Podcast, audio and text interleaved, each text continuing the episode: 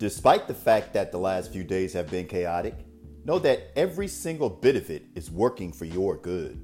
It's not unusual for God to allow you or someone you love to experience circumstances that rattle you, even to the very core. Whatever you do, stay focused. There's a method to the madness. Everything is working for your good. In one broad stroke, God is helping you strengthen your armor.